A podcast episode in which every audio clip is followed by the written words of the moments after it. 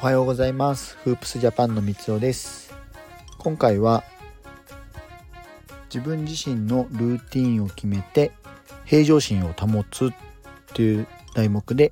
お話をしていきたいと思います、えー、先日えーと、天皇杯の決勝が行われまして、えー、千葉ジェッツ対琉球ゴールデンキングスの一戦が決勝でありました。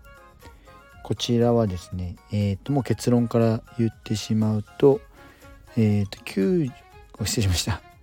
87対76で、えー、と千葉ジェッツが、えー、見事勝利を収めて優勝を手にしました。で千葉ジェッツの優勝というのが実は4年ぶりの4度目の優勝になります。千葉ジェッツは、えー、と4年前に3連覇、えー、と天皇杯の3連覇を経験していて、えー、とまた王者に返り咲いたっていう形になりますね。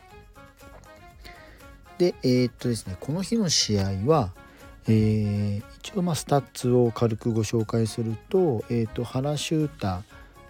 選手が4本のスリーポイントを含めて20得点。富樫勇樹選手が19得点8アシスト。ジョン・ムーニー選手が17得点12リバウンド。のダブルダブルなどのスタッツで、えー、とチームの勝利に、えー、と非常に大きく貢献しています。でえっ、ー、とですねこちら、あのー、まあ、決勝ではあったんですけどもえっ、ー、と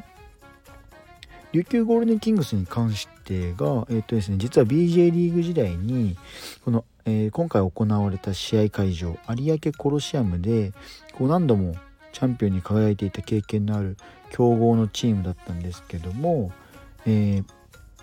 千葉ジェッツは、まあ、やっぱりこの B リーグになった後この6年間で3度の優勝を経験してきたっていうもう本当に経験値もあって今回、えーと、4度目の優勝を手にする形となりました。で有明コロシアムには、えーと本当に満員になるお客さんえーと、最終的に9315人の来場者数を、えーと、記録してもう超満員ですね本当にね。満員の状態で、えー、試合が開催されたという、えーと、試合の内容になっています。あと大会結果で言いますと,、えー、と優勝したのはもちろんその千葉ジェッツになるんですけどもえっ、ー、と MVP あでそうか。ごめんなさい。最終結果なので、えーと、優勝が千葉ジェッツで準優勝は琉球ゴールデンキングス。で、えーと、3位に宇都宮ブレックスと,、えーと、横浜ビーコルセアーズが並んでいます。大会の MVP 賞ですね。最優秀選手賞には、えー、と千葉ジェッツの富樫勇樹選手。でこちら4回、4大会ぶり2度目の受賞となります。で、えーと、大会のベスト5は、えーと、MVP にも輝いている富樫勇樹選手あとは千葉ジェッツの原修太選手、えー、同じく千葉ジェッツのジョン・ムーニー選手琉球ゴールデンキングスの今村啓太選手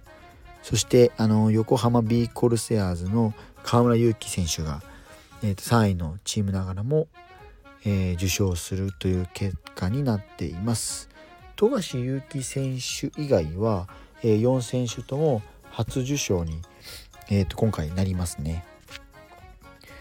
えーと、河村勇輝選手に関しては、えーと、スタッツとしてもあの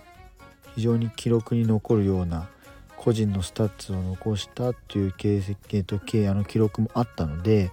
この辺りはベスト5に選ばれた大きな要因になってくるのかなと感じましたね。確かあの準決勝の琉球ゴールデンキングス戦こちらまああの試合自体は敗北して、まあ、の負けてしまったんですけども河村勇輝選手が45得点スリーポイント9本を含む45得点を記録して、えー、と4リバウンド7アシストという本当に日本人まあ、NBA とかやっぱ40点とかあるんですけども日本人としてはもう本当に驚異的なスタッツを残したという結論にあの数字になっています。なのでまあこの辺りは河村勇輝選手が選ばれたっていうのもまあ、えー、と一つの要因なのかなっていう形になりますね。で今回ですねあのルーティンの話で最初に取り上げたんですけどもなんでこの話を取り上げたかっていうとえっ、ー、とまああのインタビュー各選手もちろん千葉ジェッツのヘッドコーチの、えー、ジョン・パトリックヘッドコーチですとか富樫勇樹選手とかヘッドコーチのあヘッドコーチとかインタビュー記事があったんですけどもその中でインタビューの中でえっ、ー、と印象に残ってるなっていうのが一つあって、えーと、千葉ジェッツの西村文雄選手に、えーと、関するあのインタビューでちょっと気になったというかあの印象に残った部分があったのでそこを、え、取り上げてみたいなと思いました。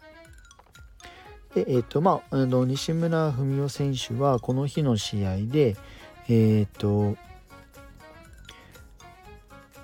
11分の出場で9得点を記録していますスリーポイントシュートが6分の3、50%の確率で、えーと、スタッツを残しているんですけどもえっ、ー、とシュートの決めるタイミングがですねもう本当にベ,、まあ、ベテラン36歳のベテラン選手なんですけどもえっ、ー、と本当に非常に重要な場面とか、えー、ここぞっていう時にシュートを決めていたのが今回印象に残ったのが西村文雄選手でした。でインタビューの中で、えーとまあ、この大舞台についての質問をされた時に大きい大会になるほどチームが飲まれるっていうこともあるのでそういう時こそ一層より一層いつも通り自分のプレーをしようと心がけています。そういう意味ではいつも通りテーピングを巻いて自分のルーティンを貫きました。激しい展開の中自分は落ち着いて客観的にプレイできたと思います。っていうのがインタビュー記事で、えー、と答えられていてでここがまさに、えー、と素晴らしいなというか、まあ、印象に残ってるなっていう部分なんですけどもやっぱりこう自分自身のルーティンルーティンっていうのは、まあ、日課ですね、まあ、あの毎朝何時に起きてこういうことするとか毎日、えー、まあ、日記を書くとかもそうなんですけども本当に自分自身であのこういうことをするっていうのを日々日々日々日々だって毎日決めることがすごく重要になってくるんだなっていうのが改めて感じました。で常にこう平常心を保ちつつ自分のプレーを最大限に発揮できるっていうのが、まあ、その毎日のその積み上げこういうのをやろうっていうのを決めた上での積み上げがあったからこそ、えー、こういった大舞台でも結果につながったのかなと思います。で、まあえっと、その後のインタビューでも4回目の天皇杯優勝でのビッグショットどうでしたかっていうのもあったんですけど大きい舞台で活躍するっていう自信はあるんですねあるんでしょうねっていうのが答えていて、まあ、考えて考えて頭を使って自分の実力にも自信を持ってやれる結果かなと思っていますっていうふうに西村選手答えているんですけども、まあ、これは本当に、ま日々ルーティンという形で、まあ、自分自身でこう決めているこの日課ですとかそういうのを常にこう意識してやっていたからこそもう普段通りのプレーができたんじゃないかなと思います。スポーツ選手でもやっぱりあの例えば NBA のステフィン・カリー選手とかは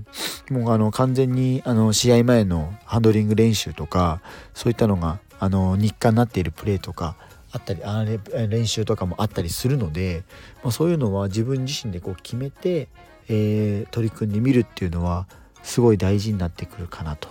思います。まあ、スポーツに限らず、えー、仕事の部分ですとか本当に日々の勉強とか学びの部分とかもそうなんですけども毎朝何時に起きて、まあ、何時からこれをやろうとかこの時間にはこういうことをしようとか本当に細かいところから決めていくとその、えー、日々の継続が必ずプラスになって帰ってくるっていう時期が来るので、まあ、最初は間違いなく続けるっていうのは大変なんですけども、えー、自分自身でこれをやろうあれをやろうっていうのを決めて是非日々取り組んでみるのがいいのかなと思って今回、えー、この西村選手のインタビュー記事として、まあ、ルーティンの大切さという部分で取り上げてみました。皆さんもあの日々の日課ですとかルーティンを決めて是非毎日取り組んでみてください。えフープスジャパンでは B リーグや NBA などバスケットボールに大学バスケなどバスケットボールに関する情報を、えー、掲載しています。概要欄にリンク貼っておきますので是非覗いてみてください。フープスジャパンの三つおでした。それではまた。